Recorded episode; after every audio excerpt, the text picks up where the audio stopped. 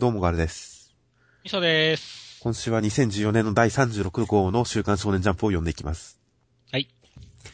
では、えー今週表紙関東からはブリーチなんですが、その前に、関東閉じ込み折り込み企画の、なんと20年ぶり、ウィークリージャンプ20年ぶりのグラビア特集というのをありましたよ。先週ちょっと話題になっていたやつが。そう、話題になってましたね。足立海以来、何、十何年ぶり？20年ぶりって書いてありますね、折り込みの方にあ、は。本当だ。本当20年ぶりって書いてある。ということで、今回、ジャンプに関する地上波でやってる番組、やってるのは知ってますけど、僕は全然見たことのない、うん特捜検察ジャンポリスというジャンプを特集する番組があると。その、えーパーソナリティである3人が、なんかこう、コスプレするというグラビアでした。はい。職役の相馬と、銀玉とニセ恋にちなんだコスプレということで、まあ、感想としてはもう、いや、すごい完成度でしたよ。感心しましたよ、正直。あ、え、それはどのあたりが？いやもう、だって見た瞬間に、あ、すごいハマってると思いましたし。でも原作愛も感じましたよ、この近藤勲さん。うん、まあ、わかりますよ。あの、オリラジ中田が一番出来がいいですよ、このグラビア。この近藤はちょっとハマりやすすぎて、うん銀玉実写す、実写化するときにはこの人でいいじゃんと思いましたね。いや、ほんと、オリラジ中田の近藤はすごいハマってましたよ。俺も、これは近藤だって思いましたもん。ちょっとこれは、モデルじゃないかっていう説さえ出てくるレベルですよ、これは。うん。いやー、ハマってるね、これ。これはびっくりしましたねうん。他何か語るところありますか？いや、でもね、本当に全体的に何その、なんだかんだでこの直撃の相馬も、あの、近藤の、あの、中田のやってる雪平丈一郎が一番実は似てるっていうね。雰囲気あるんですよ、これが一番なんだかんだ。まあ雰囲気はありますね。もうちょっと尖った輪郭のイメージはありますけど、まあそうそう雰囲気は確かにあってますねそう。というか思ったより男装が多くてちょっとびっくりしたんですけどね。うん。普通にヒロインキャラのみで攻めていけばいいものを、相馬とか、あと、沖田さんですからね、銀玉に至っては。実はね、これ、この生駒さん、生駒里奈さんがダンスを二つやってるじゃないですか。はいはい。もう僕はこの流れからして、こう、お小野寺さんまでちょっと男に見えてしまうっていう、ちょっとすごい変な感じになってしまったんですけど、これ、続けて見ていくとっていう。あー、なるほど。男性が女装してるみたいに見え見えてしまったっていう。こう、負の連鎖が起きてしまったわけなんですけど。あーそれは別になかったですね。むしろ相馬とか沖田が男に別に見えてないので、うん。別にそんなことはなかったですけどね。はいはい。相馬の髪の毛の赤さっぷりにちょっと驚きましたけどね。そうね、こ、まあ、確かに、赤っぽい色ではあるけど。まあ、ハイライトの照り返しは完全に赤ですよ、相馬の髪は。うんただ影は黒っぽく見えますから、この赤っていうのはびっくり。一瞬誰だか全くわかんなかったですからね、これ。そうだね。うん、なんか、そん、こんなキャラいたっけみたいなね。赤いんだっていう衝撃。あとまあ、肉みちゃんとか、あとまあ、2年後神楽らしいですが、この神楽は。うん。2年後神楽とか出てきますが。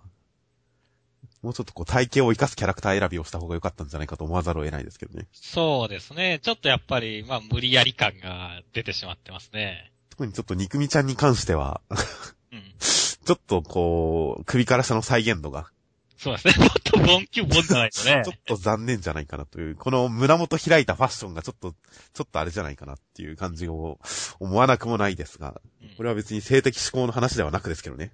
そうです。いや、だって、キャラの大事なとこじゃないですか、そこは。そうなんですよね。キャもっとラ選び。詰めろよっていう、せめて。くらいな感じですよ。そうなんですよね。まあ、2年後神楽でへそを出してるのはいいと思うんで、ニセ恋も無理やりへそを出す感じの、へそちらアングルに挑戦してほしかったですけどね。ああ、なんか、あれだったね、小野寺姉妹のなんか、セクシー、あの、従業員服とかそんな感じだったもんね。というかもう、ニセ恋はちょっとした時のへそちらが大事なので。うんこう、なんか、動きのあるカットだと、ちょっと裾がめくれてへそがちらみたいなのが大事だと思うので。うんニセ恋のグラビアでそういうのに挑戦してもらってもよかったですけどね。そうですね。僕はへそに関しては、少年漫画で乳首が規制されるようになって以降、第三の乳首っていう故障を提唱してる。うん。少年漫画で乳首が描けなくなって以降はもうへそにセクシャリティをだいぶ下託してるところがあるんじゃないかと思ってるので。うん僕はへそちらにもうちょっとこだわってもよかったんじゃないかなと思ったりもしますけどね。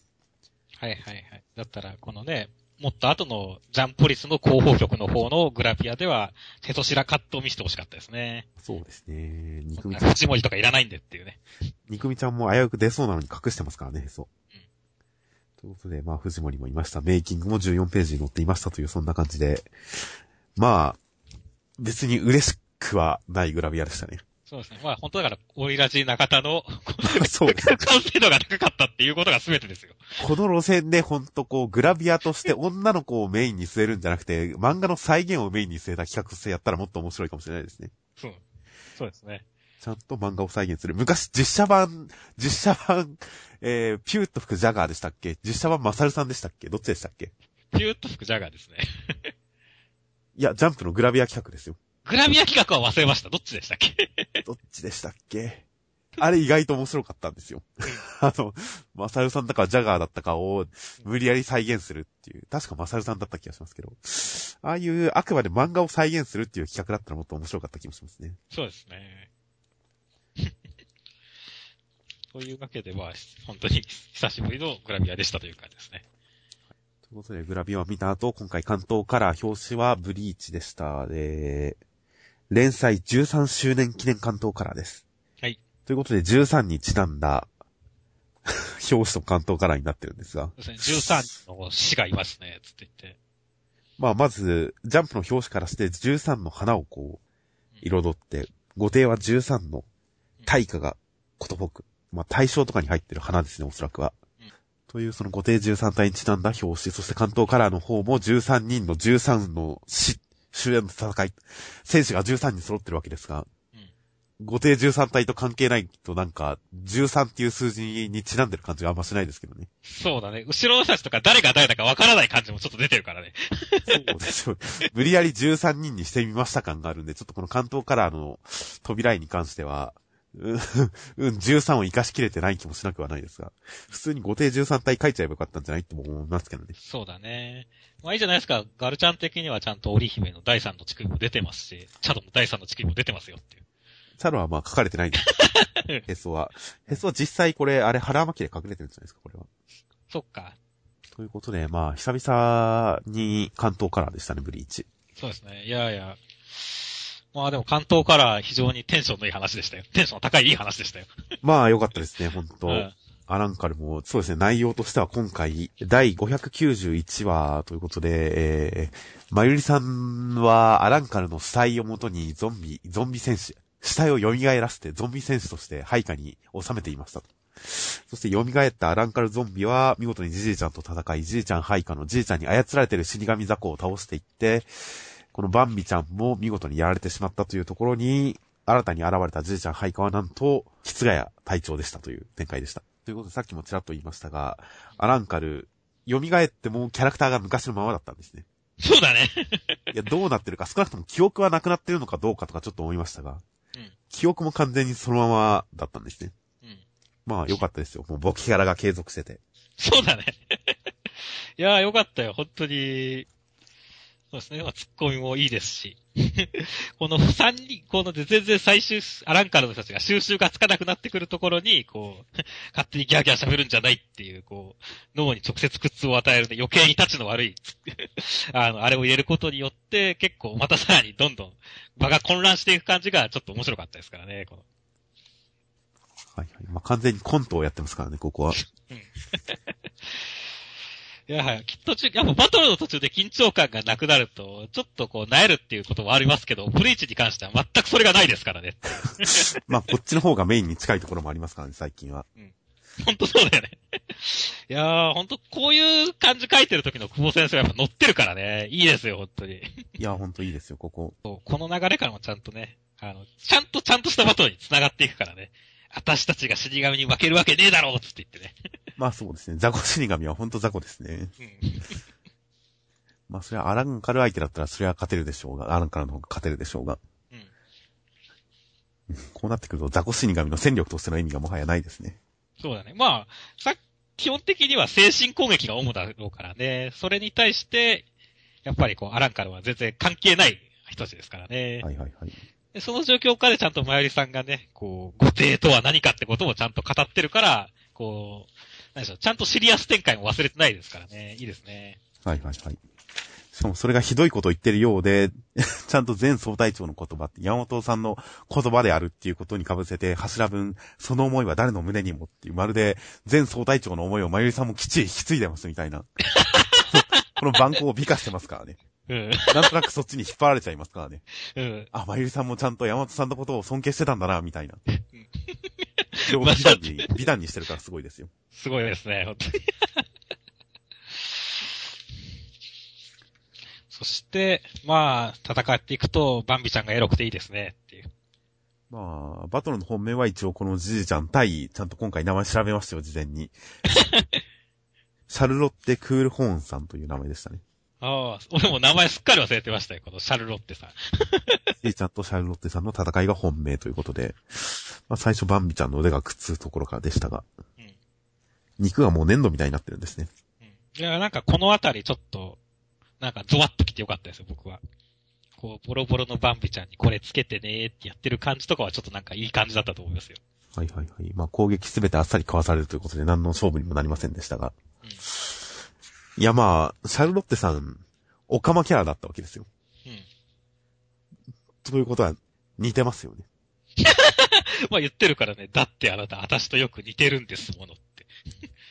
どこがって返されてるけど。これはちょっと運命の開口を感じますよ。いや、本当ですね。いやー、いい絡みですよ、本当にだから。感心しましたもん、ここ読んだ瞬間に。うん。いあや、俺も感心しましたよ。いやー、もうわざわざね、この、ザエルアポロの保管庫から奪ってきたわけじゃない、こいつまで復活してるのはそういうことだと思いますからね。はい。で、このオカマの敵が室谷隊長と。そうね。あ、そうか、おきつ、おき、おかまの敵になるのかい。てっきり、こう、むしろマユリさんの敵かと思ったんだけどっていう。いや、まずはこ、シャルロッテさんが戦うんじゃないですか、そりゃ。この流れは。いいいああ、なるほどね。だって、まゆりさんは、あの、慈愛に脊髄が生えて動き回ってるような人ですから。うん。同輩の室谷隊長とは戦えないんですね、やっぱりなかなか。うん。そうだね。まあ、他の死神たちと違って、やっぱ色が変わってますから、ちょっと違うプロセスを経てるのかもしれませんし。もしかすると助かる展開もあるのかもしれませんが。どうでしょうね。まあ、室谷さん一応、勝ったじゃないですか。勝った。で、はいその後確かなんか倒れてるところに誰かの足が見えてっていうところで、こう、切れたんですね、引き的には。そうですね。うん。まあ、実はじいちゃんだったっていうことなんでしょうけれども。まあ、今のところそういう解釈になりますね。だからもう僕はこれでもちょっと見たとき、あ、室谷死んじゃったんだって思ったんですよね。いやー、隊長死んじゃったよつって言って。まあ、実際他の死神と、他の死神はただ血をかけて動いてるだけですが、死んだ後復活して、まあ一応バンビちゃんも喋ってはいましたから、室谷隊長も自由意志が多少あるんであれば、もしかしたらこっから、この洗脳を解いて、これからゾンビ室谷として戦っていくかもしれません。知れません。ああ、ゾンビだけど味方になるの。自意識に目覚めて、制約を振りほどいて。なるほどね。じゃあでも、まあじゃあ今度からは、まあもしかしたらバンビちゃんに、ば、欲しいの、俺欲しいんだよ、バンビちゃんのって言うかもしれないけれども、そういうのじゃなくて、もう、まゆりさんとかに、欲しいんだ、欲しいんだ、くれよっていう、いう、室外隊長になっちゃうってことなのかな？まあ絶対にならないんですけど。まあそういう本、そういう本は出るでしょうけれど。うん。薄い本は出るでしょうけど、まあ、室谷さん、作中でもやっぱ室谷さんとか、ケンパチさんあたりはかなり優遇、いつも優遇されてるキャラではありましたから。持ち上げられてきたキャラではありますから。その辺のキャラクターがこういうひどい扱いを受けてるのを見ると、やっぱりインパクトが強かったですね。はいはいはい、そうですね。いや、本当に、びっくりしましたもん、本当に。いやー、この、うん、この展開本当に、だから、久保先生、さすがだなと思いましたよ。まあ、ということで、二人のオカマとマッドサイエンティストに挟まれた一人の美少年という展開。一体どういう決着に落ち着くのか大変楽しみですよ。はい。じゃあ続きまして、配球の第120話内容としましては、えー山口フローターサーブ、ジャンプフローターサーブ一回ギリギリで成功するんですが、その後次の一本は無難な攻めに行ってしまって、後悔ちゃんと攻めないと今後は勝てないという結果になりました。怒られたりもしました。縁の下さんにかばわれたりもしました。そして試合展開は、カラスネがワンセット選手で第2セットに入り、えー、大地さんがいないことがじわじわ効いてきて追い詰められてきますという展開でした。いやーもう僕は、もう、山口っていう感じでしたね。もう、うかいさんと同じ立場で山口に知った、する感じで読んでましたね、今週は。まあ、読者的にはちょっと失望する展開ではありましたね。うん。お前、一回乗り越えたはずじゃんっていうね。俺はサーブで生きるんだって決めたはずなのに、またへたれてんのかよっていう。はいはい。そしてまあ、自分でもあんなこと言ったのにって回想してますが。まあ、今回この山口の立場も読者的にはわかりますからね。まあわかりますね。無難に攻める。漫画のキャラとしては失格ですが。うん。生身の人間として考えれば全然あり得る選択ではありますからね。うん。そうなってくると、ちょっと山口がかばわれることにほっとしなくもないんですが。うん。ほっとしなくもないんですけど、うーん、個人的には怒ってもよかったですけどね。ああ、ちょっとここまで。で優しくするのはどうなんだろうなって思います。甘やかしてるんじゃないって思いますけどね。ああ、縁の下さんにしても、そのツッキーにしてもっていうことなんですかね。ツッキーのこれは別にいいですけど。縁の下さんのこのかばい方は、うん。ちょっと甘やかしてる感じもしますけどね。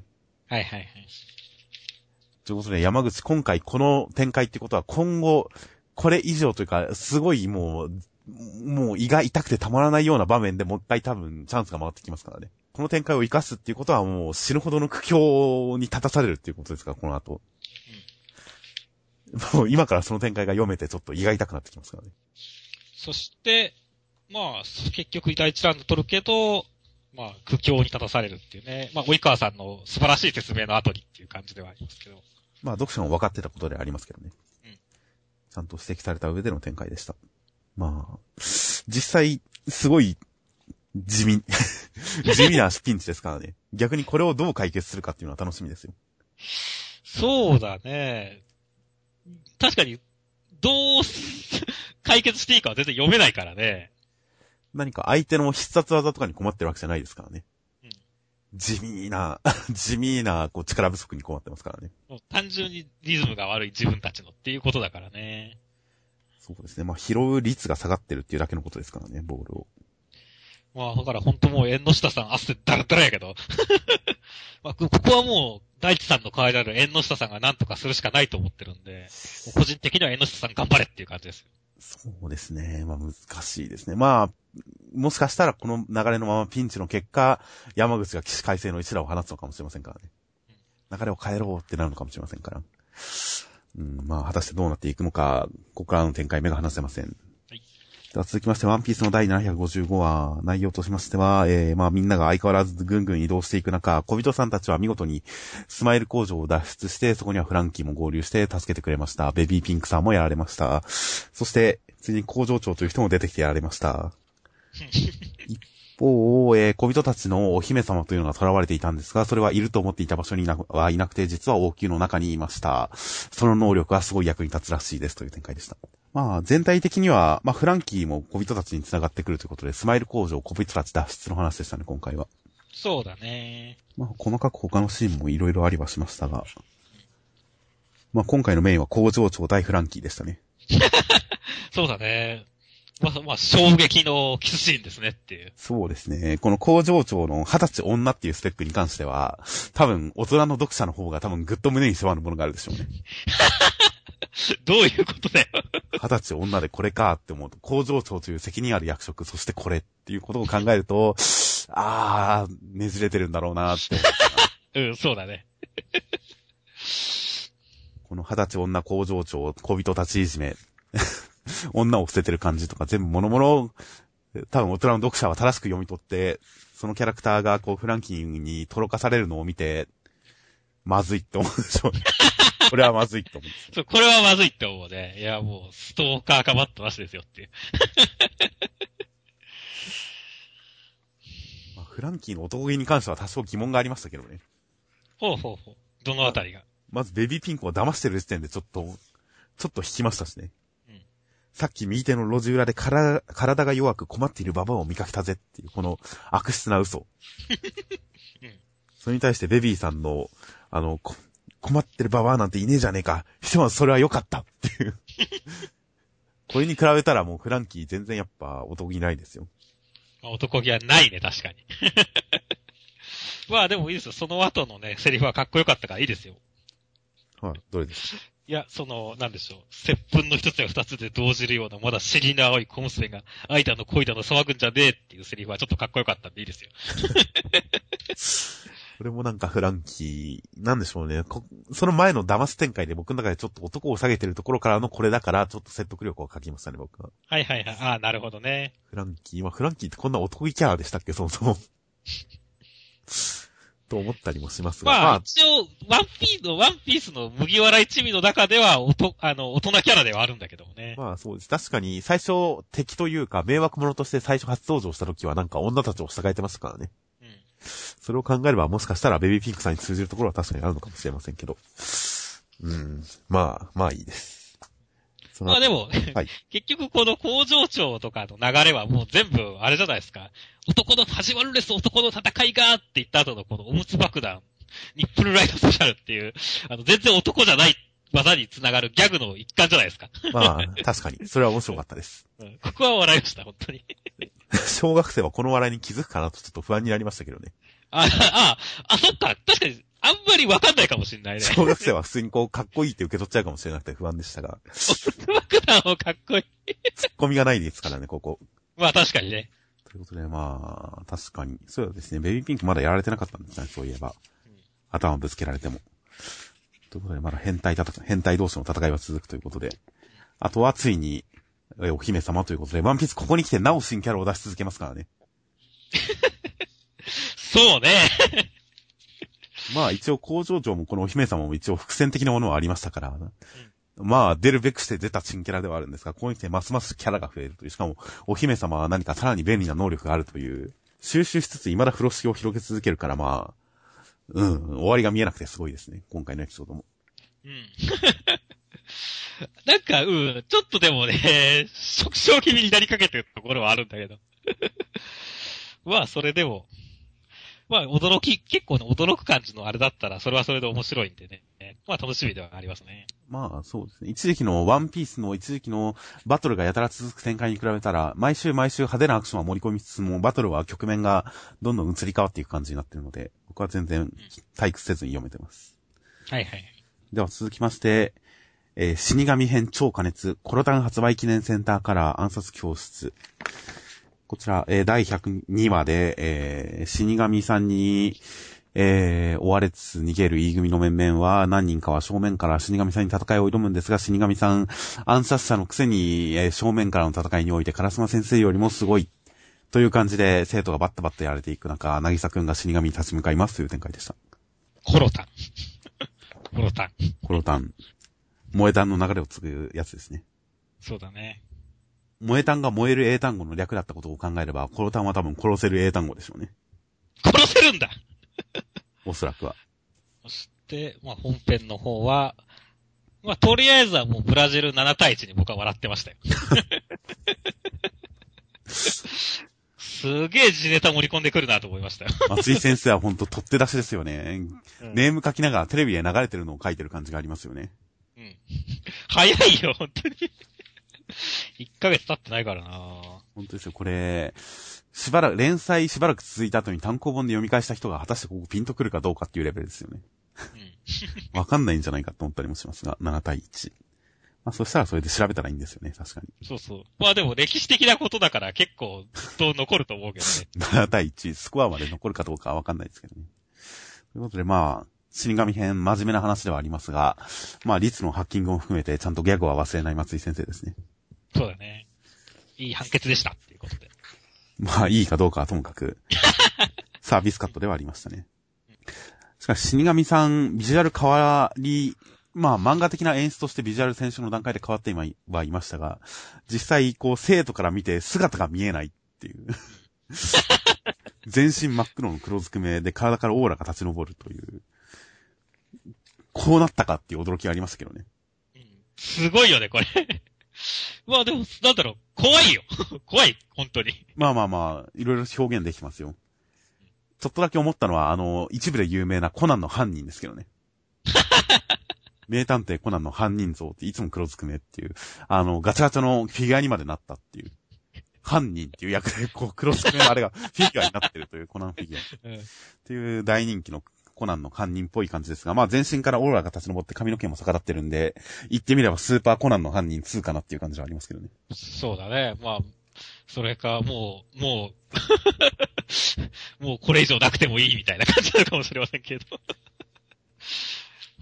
まあ、いいビジュアル表現ではありますよ。この先まだ変化しそうではありますね。まあこのあたり正面から行けば弱いんじゃないかとか、集団で襲いかかれば勝てるんじゃないかとか、この辺、いちいち高岡戦とか、あの辺の暗殺者戦のことに言及しながら進めていく感じは松井先生の親切さですね。暗殺教室とか松井先生の話は伏線を回収するときにいちいちその辺に言及して、どこの伏線をどう回収してるかっていうのを言及するんで、すごくなんか演出が伝わりやすくなってていいんですよね。意外とこの親切さのない漫画は多いので、伏線自分で読み取ってねっていう漫画は結構多いので、この辺は松井先生のいいところかなと思います。そうですね。そして、もう、かやちゃんのあばらを折って何作おこっていう展開ですね。そうですね。いやもう全然勝てる気がしないですね。まあ、とりあえずこの流れはもう、とりあえずはダメですよね。うん、まあ、これが第一ラウンドという形で、まあ、この死神戦の中で少なくとも最低2ラウンドはやると思うんですよね。はいはいはい。負けた後での雪辱戦が逃亡中に何かもう一個あるとは思うので、場合によっては3ラウンドぐらいもあるかとは思うので、うん、まあ、その辺の流れを注目ですね。そうですね。となると、まあ、誰かが渚くんを助けて代わりに死んじゃうパターンですよね。死ぬかどうかはわからないけど。うん、まあ、とりあえずこの場がどう収集されるの、収集がつくのかっていうのは、まあ、想像は一時つかないので。うん。まあ、展開に関しては本当全く想像のつかない領域に入ってはいるので。うん、まあ、一戦一戦はもうとにかく不安、心配しながら見守りますよ。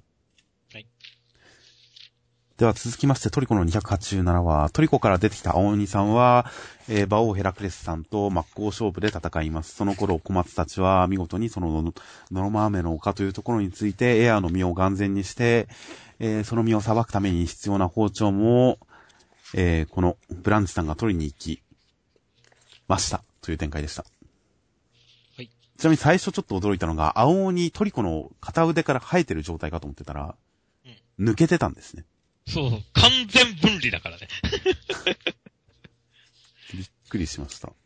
完全分離したらトリコの髪も黒ってことで、戦い終わったらトリコの中に戻るんでしょうけど。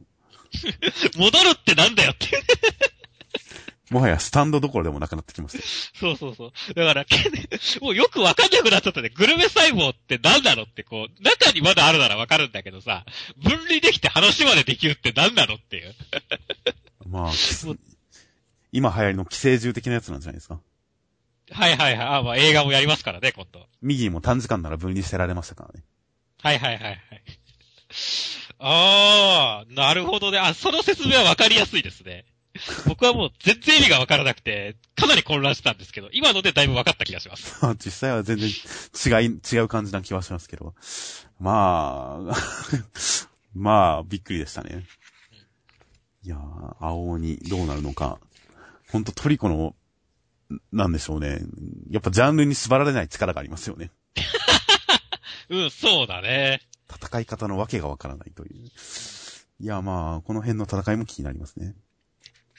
まあ一方で調理の、調理チームの方も結構進んでいって、で、そういえばあの一流さんが置いてった包丁出てきましたけど、うん、ここだったんですね。そうだね。それはまあ僕は覚えてましたけれども。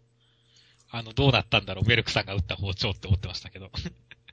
こんなズブズブ埋まってるってまあ、埋まってたのは覚えてましたけど、どこ、どこら辺の大陸だったとか、とか、あんまり覚えてなかったので、あ、この辺にあったんだとかいろいろ思うことはあり、この辺の伏線回収に関して階層とかを挟まないのはちょっと暗殺教室は今回対照的だった気もしますね。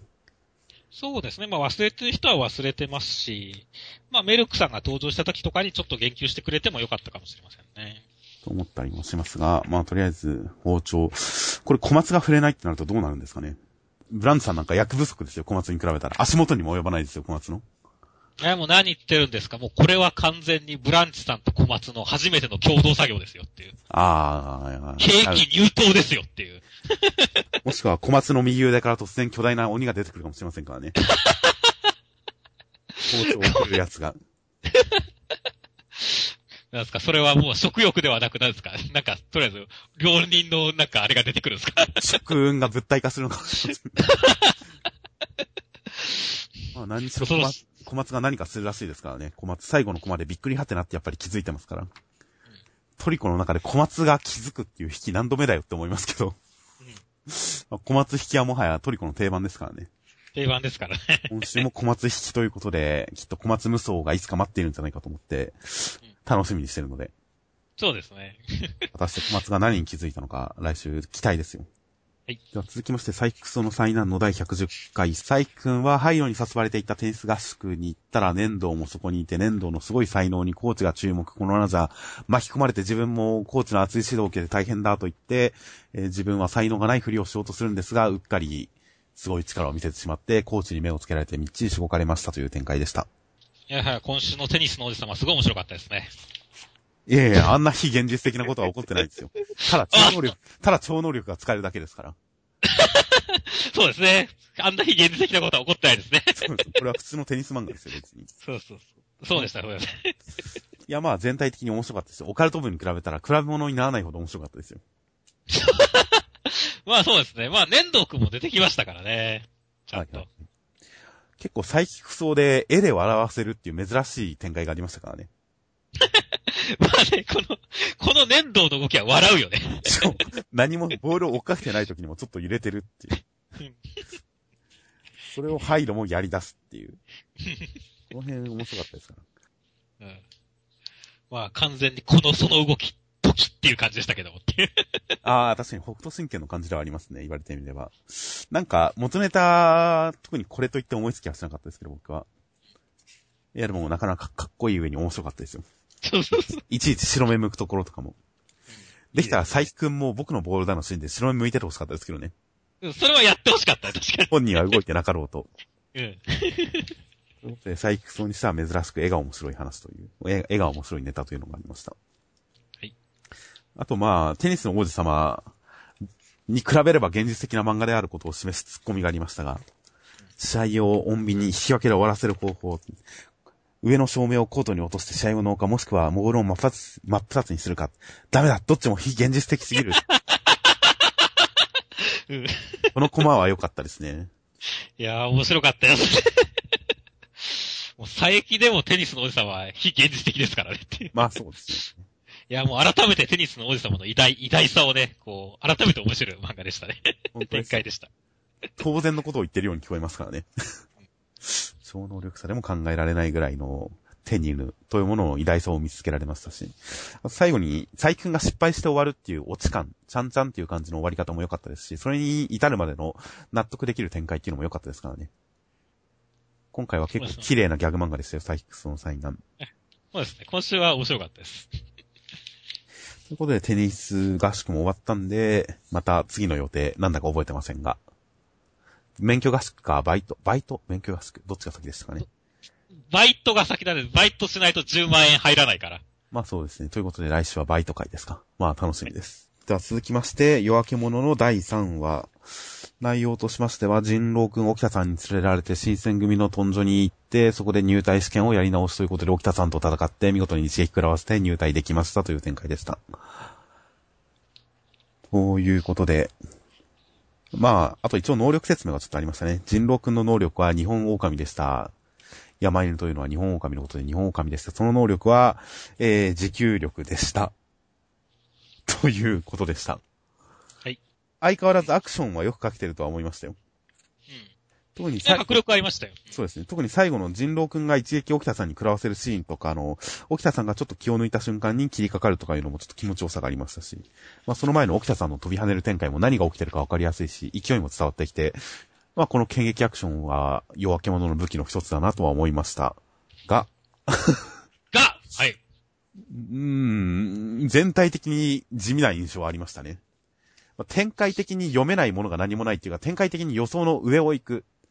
期待のさらに上を行くみたいな、そういうちょっと飛躍感のあるぐらいの派手さっていうのがないっていうのもそうですし、あとは能力ですよね。そうそう。まあ、山犬自体は、まあ、予想通りなんですけど、その山犬の能力とはって言われた時に、底なしの体力って。地味だ地味です。えうーん。いやいや、だってさ、まあ、はいまあ、あんまり主人公っぽい能力じゃないじゃないですか、こう。あの、ライトウィングで言ったら、アンブロークン、沈まぬ太陽っていう、サイドバックの能力じゃないですかっていう。はいはいはい。いましたね。だからすごい地味な能力じゃないですか、これ。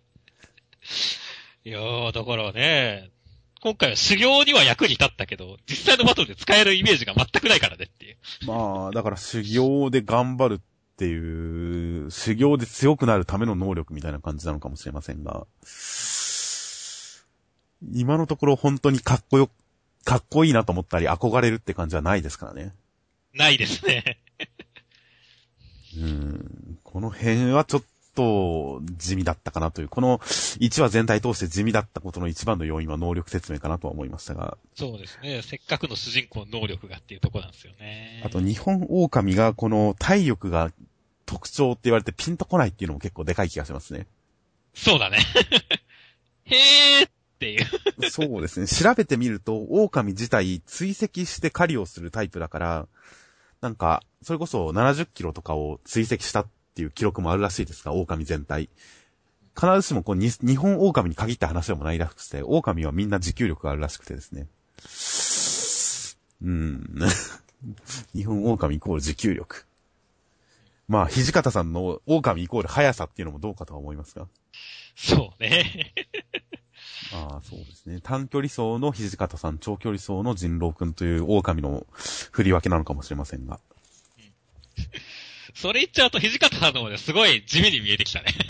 速さはでも派手ですけどね。う ん。そんな大きな、土方さんを巻き込んで地味にしてしまうほどの。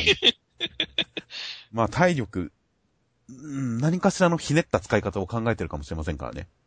あ、こう使ってくるかみたいな。パッと思いつくのはなんかこう、喧嘩商売との煉獄みたく、あの、連続技で、あの、隙を作らないとか、そういうのくらいしか思いつかないですからね。まあ、確かにそうですね。守る戦いでひたすらこらえるとかそういう展開もあるかもしれませんが。まあ、そういう能力の使い方にもちょっと期待です。はい。ちなみに、沖田さんは能力何だと思いますか？これはもう猫でしょ、絶対。猫ですか？そのこ理由は？目の、この目の形といい、こう能力がちょっと漏れてるところとか、ちょっと猫目っぽくなってるじゃないですか。ああ、確かに動向は縦に開いてますね。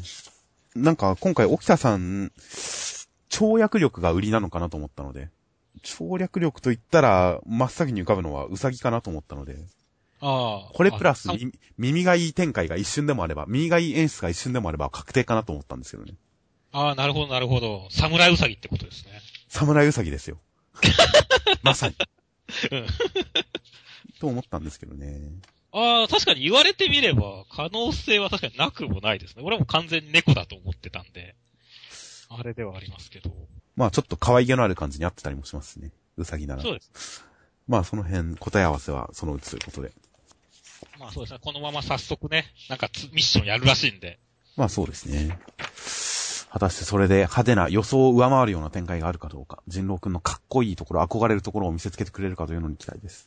はいでは続きまして、第9回ジャンプゴールドフューチャーカップエントリーナンバー2、デビリーマン、福田健太郎先生、悪魔の能力と契約せよ、頭脳派駆け引き荒稼ぎ読み切りセンターから47ページでした。内容としてはなんか人間に悪魔の能力を捧げる代わりに年収の半分を差し出すという悪魔の勝者があり、そこと契約したなんか少年タイラー、アエル君7歳というのがその悪魔の力を使って悪人どもに、えー報いを受けさせたけれど、最終的にはお金もみんなに返してめでたしめでたし、実は天使でしたという話でした。いや、はい。僕は結構2点3点する展開があって、結構楽しめましたね、この漫画。まあ僕も大枠のストーリーはいいなと思いましたね。派手さもあり、はいはい。振り幅もあって、まあ、能力をこう、使うアウトローな際どい感じとかもあって、全体的にはすごい良かったと思います。まあ、デスノートの後を狙ってるのかな感もありますけどね。まあ、ドヤ顔に関しては完全にデスノートを意識してると思いますね。あと、そばに悪魔がずっと突き従ってるわけですよ。自分にしか見えない。うん。竜気じゃないですか。そうですね。言われてみれば確かに、こう、そう言われるとすごいデスノート感ありますね。その頭がいいっていうところも含めて。はいはいはい。ということで、デスノート読み切り版では主人公が中学生ぐらいだったような気がするんですが、確か若いんですよね。うん中学生くらいだったのが、連載版だと高校生になっていて、成長して大学生から社会人にまでなってしまったというあの展開もありましたので、もしデビリーマンが連載化したら、主人公の年齢上がって天才高校生とかになってるかもしれませんからね。それだと完全ライトになってしまうけど。などなど、まあ、読み切りから連載になったデスノートの例もありますから、マイナーチェンジして連載化は全然可能な内容な気もしますね。うん目指せデスノートですよ。まあ、目指せデスノートですね。頭脳派バトルですね。まあ、あそこまであそこまでエグくはないですけどね。生き死にには関わらないので、さすがに。まあでも能力次第によっては、生き死にまで行くんじゃないですか。結構俺、これ攻め込んでると思うんですよね、その、監禁とかって結構今危ない話じゃないですか。まあそうですね。アイドルを回帰、回監禁。はいはいはい。まあこの辺監禁してるやつが、アイドルに変身して成り変わってる監禁してるやつも女っていうことで、なんとかバランス取ろうとしてる感はありますけどね。うんこれを男にしないっていうことで。まあ、これが男だったら、それはそれでなんか、さらにアブノーマルな感じが出て、俺が スーパーアイドルになるんだみたいなのはちょっと笑えるけどねっていう。まあでもそそれにするとさすがにちょっと行き過ぎなんじゃないかということで女にしたんじゃないかと思いますけどね、ここは。まあそうだね。さすがにそこまで言っちゃうと少年漫画の域を超えちゃうからねっていう。そこまで変態なのはさすがに今の子供たち見たくないでしょっていうね、ところは確かにありますね。まあかなりセクシャルな匂いがしてきちゃうからっていうところではありますが。まあアイドル、未成年者でもありますしね。などなどを考えたりもしますが、なので大枠としてはすごいいいですが、まあ細かいところがもっと、もっと突き詰められたらいいのかなとは思いますけどね。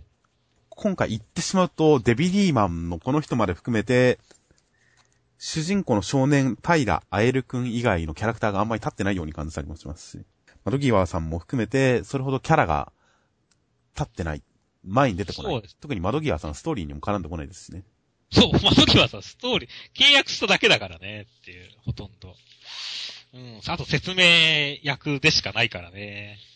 アエル君との間にそんな漫才っぽい展開とかもそこまではないですし、あとまあ敵の犯罪者の女、アイドルの女の子とかもそこまで際立ったキャラではなかったりもしますし、まあ、話的にある程度ストーリーをリアリティ、リアルな方向に寄せていった結果、キャラクターもかなりデフォルメの抑えられた特徴のないキャラクターになってるのかなと思ったりもしますが、そうですね、このままだと、まあ読み切りだとこうなんですかね。連載になって L というライバルキャラを出してきたデスノートを例にとれば、うんやっぱり特徴立ってるキャラっていうのは、主人公、ライバルとかそのくらいでいいのかもしれませんね、本当は。そうですね。まあでも言った通り、やっぱ窓際さんはもうちょっとなんか頑張ってほしかったですね。特にやっぱり展開としてね、こう、今までたくさんの人間の心を見てきたけど、窓際の心が一番綺麗だっていう発言があるじゃないですか。これもうちょっと活かすためには、もっと窓際さんの善人っぽさを出した方が良かったですよね。この、命張ってなんか守るみたいなね。まあ確かに。あの、そうですね。積極的にいいことをしてるシーンっていうのはそんなにないですね。なんか、受け身、リアクションとして善人さが出てるだけで、アクティブに善人さ発揮っていうシーンはあんまりなかったですね。まあ、あとはまあ、細かいところって、この展開のご都合感っていうのはかなり感じますからね。それは感じますね。最初に手繋いだ時点でアイドルのことがわからない。このアイドルの正体がわからないっていうところもすでにご都合感ありますしうん、ついでに言えばその後の気づき方っていうのも芳香剤と思ったら殺虫剤っていうのを見てピンとくるっていうのもご都合感ありますし、これ全然意味わからなかったんだけど。全く手がかりになってないですよね。うん、なってないね。どういうことなのっていう。手繋いで、まあ、罪が大きいから何かしら悪魔の力を借りてるんじゃないかまでは、まあ、わかると、わかるんですよ。はいはいはい。能力に気づく流れは全然わからなかったですね。もっと言えば監禁されてる少女に会い会いに行ったら本人だったってこれ別に推理しなくても行けばわかることだったりもしますからね。うん、そうそうそう。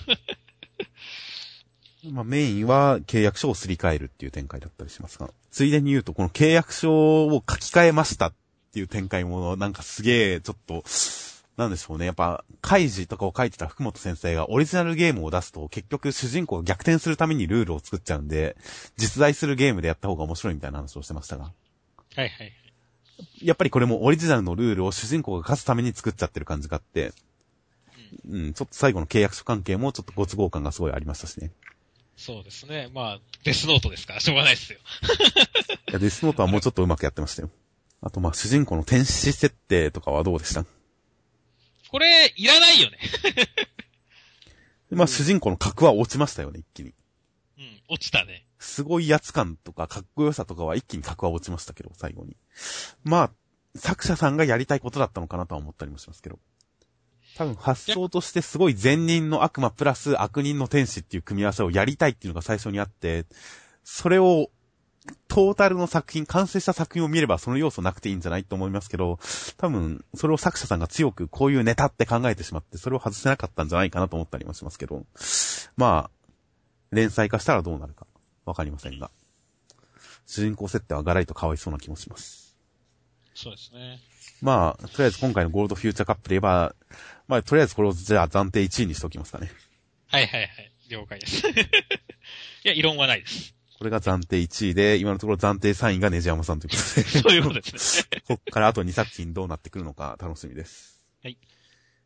では続きまして、ナルトの687話、内容としましては、えー、オビトさん死にましたという展開でした。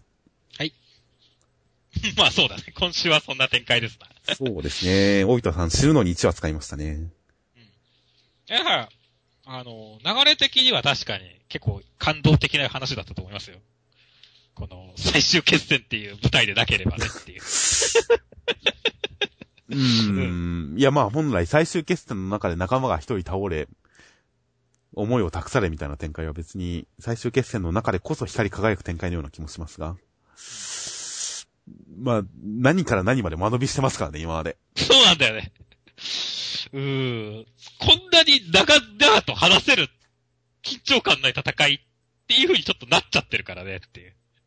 そうなんですよね。このシーンのみ見ても、オビトさんが喋ってるのも長々とですし、死ぬまでの、ダメージ受けてから死ぬまでも長々ですし、あともっと言えば、オビトさん改心したのとっくの昔じゃないですか。そうね。で、ナルトのために命とかかけてたレベルなのに、それで今更ここで会話するっていうのも、それはそれでやっぱ間延びしてますしね。そうなんだよね。かぐやさんも、さっさと決めればいいものをっていう。いや、かぐやさん多分弱いですよ、そうね強く。は見えないですよ、全くかぐやさん。この重力のところで崩れ出してるんですよ、かぐやさん。そうね。一旦チャクラを練り直すか、子宮空間に飛ぶ、あそこなら回復も早いって、回復のために自分から空間を離れてるんですよ。うん、しかも、ナルトたちを置いていったりできないっていう、ついてこられちゃうという。うん、そうね。格どんどん落ちてるよねっていう。多分やっぱ先週のね、プルプルが良くなかったんですよ、プルプルが。まあ今週もそれ引き継いでますからね。うん。ボロボロって言ってせっかく作ったやつ崩れちゃってますからね。せっかく作った武器が重力のせいで。そうそうそう。いやー、本当何のための空間だったんだよっていうね。他のやつすげえちゃんと動いてるしっていう。まあそうですね。そうですね。サスケも普通に一撃かわしに行ってますからね。瞬間移動しただけじゃなくて、その後一撃かわせるだけ動けるんならかわせよ。最初からかぐやさんの攻撃かわしとけよと思いますが。まあ、あと、死後の世界が 死後の世界が描かれましたね、はい、今回。そうですね。この、りんちゃんとの会話が描かれますね、っていう。うん。ああ、でもね、まあ、なんでしょう。これ、どっちなんですかね？本当の話なんですかね？それとも妄想なんですかね？オビトさんの。これ、オビトさんが死ぬ時に挿入されてたらまだしも、オビトさんが死んでしばらくナルトが戦って一撃かました後で入ってくるから、誰主観なのかもはやわかんないレベルだったんですけどね。そうね。まあ、考える、理屈をつけるんならやっぱオビトさん主観のシーンですよね、ここは。そうだね、オビトさん主観のシーンですね。じゃあ死後の世界しかないですよね。死後の世界だと思いますね。だってもう完全に風化してるんですから、幻覚見る余裕ないですよ。うん。そうそう。いやー。だからね、僕はこれを見て、あ、かかし先生振られたなって思いましたよ。あれ、りんちゃんってかかし先生が本命じゃなかったっけ？違ったっけ？うーん、よく覚えてないです。二人ともが好きだったんじゃないですか？でもこの流れだともう完全にかかし先生、あの、後で死んで、おー、やっとか来たぞーって言ったら、こいつらイチャついてて、もう完全に振られてる展開さ。え、俺の居場所ねえじゃんっていう。いやいや、きっと、りんちゃんはすごいその気にさせた上で、オビトさんが一線踏み越えようとすると、いや、私そういうつもりじゃないからって言い出すんですよ。悪女じゃないですか。きっと、きっとそういう女ですよ。まあでもなんかね、ありえそうで怖いっすわ。で、かかし先生が来たらっていうね。ちゃんとかかし先生の言っちゃうっていう。そうですね。待ってたよ、かかしつって言って。そういうことあるんじゃないですか。そういうのをリアルでたまに目にしますよ、そういう光景。うんそう考えると、なんだろう、おみとさんはなんか、死んでもなんか救われてないじゃないですか。まあ、現世の業を、報いを受けてるんですよ、きっと。なるほど。あこれは逆には地獄なわけですね。まあ、わかりませんが、とりあえず、オビトさん、まあ一応救われたということで、オビトさん死ぬために1話どころかもう2話ぐらいかけてますからね、先週から。オビトさん死ぬための、すべてがオビトさん死ぬための展開ですからね。重力空間含め。そうだね。重力空間なんてもう、何の役にも立たなかったですから、かぐやさんにとっては。そうだよね。オビトさんを殺すためだけの空間でしたから、重力空間。もう、大変、王行に送り出されてよかったんじゃないですか、オビトさんも。そうですね。まあ、よかったと思います。ということで、来週、オビトさんの、じゃあ、輪廻転生でも期待してますよ。はい早いな、おい。では続きまして、直撃の相馬の第、えー、81話、相馬くんと宮坂くんは結局ビーフシチューで直撃をすることになりました。そして、相馬くんはまだ何も考えてない、これから考えるらしいですというところに、新聞部の、この、東月学園の中等部の新聞部の、すみません。この東月学園の新聞部の、新聞部に所属している中等部の生徒が、相馬くんのところに来て取材させてくださいと押しかけてきたんで、断って逃げますけど、ついてきますという展開でした。はい。冒頭のこの女の子たちが相馬くんを説教する一連の流れで、この女の子たちに心配されてる相馬くんっていう構図にちょっとほっこりしましたね。はいはいはいはいはい。そうですね。か、口を塞ぎに来る肉みちゃんとか可愛いですね。そうですね。この、坂木さんが真剣に、そんなこと、そんなリスクを負うわけ、負うことないわよとか真剣に心配してくれるとか、いろいろ含めてモテ感があっていいですね。そうですね。いやー、本当ですよ。男は全然出てこないですからね。そうですね。この辺の心配されるシーンちょっと良かったです。まあでもね、それは当然ですよ。相馬くんかっこいいですからね。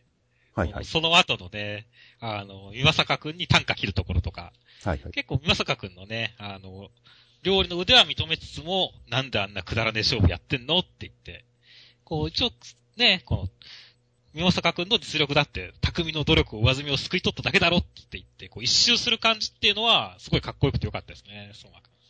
この言葉は本当に説得力がありましたね。うん。上積みを救い取っただけ、普通に試行錯誤を繰り返して何度でも失敗して、その過程があるからこそ皿、皿は輝く、料理をする本物の喜びを知らない。まさに。だって相馬くん、試行錯誤と失敗の塊ですからね。そうだね、ゲソのピーナッツアイとかやってるからねっていう。その相馬くんが言うからこそ、相馬くんはあれが楽しい。あの過程の上に美味しいものができるから喜びがあるって言ってるわけですから。それは宮坂くんとは相入れないわって思いますね。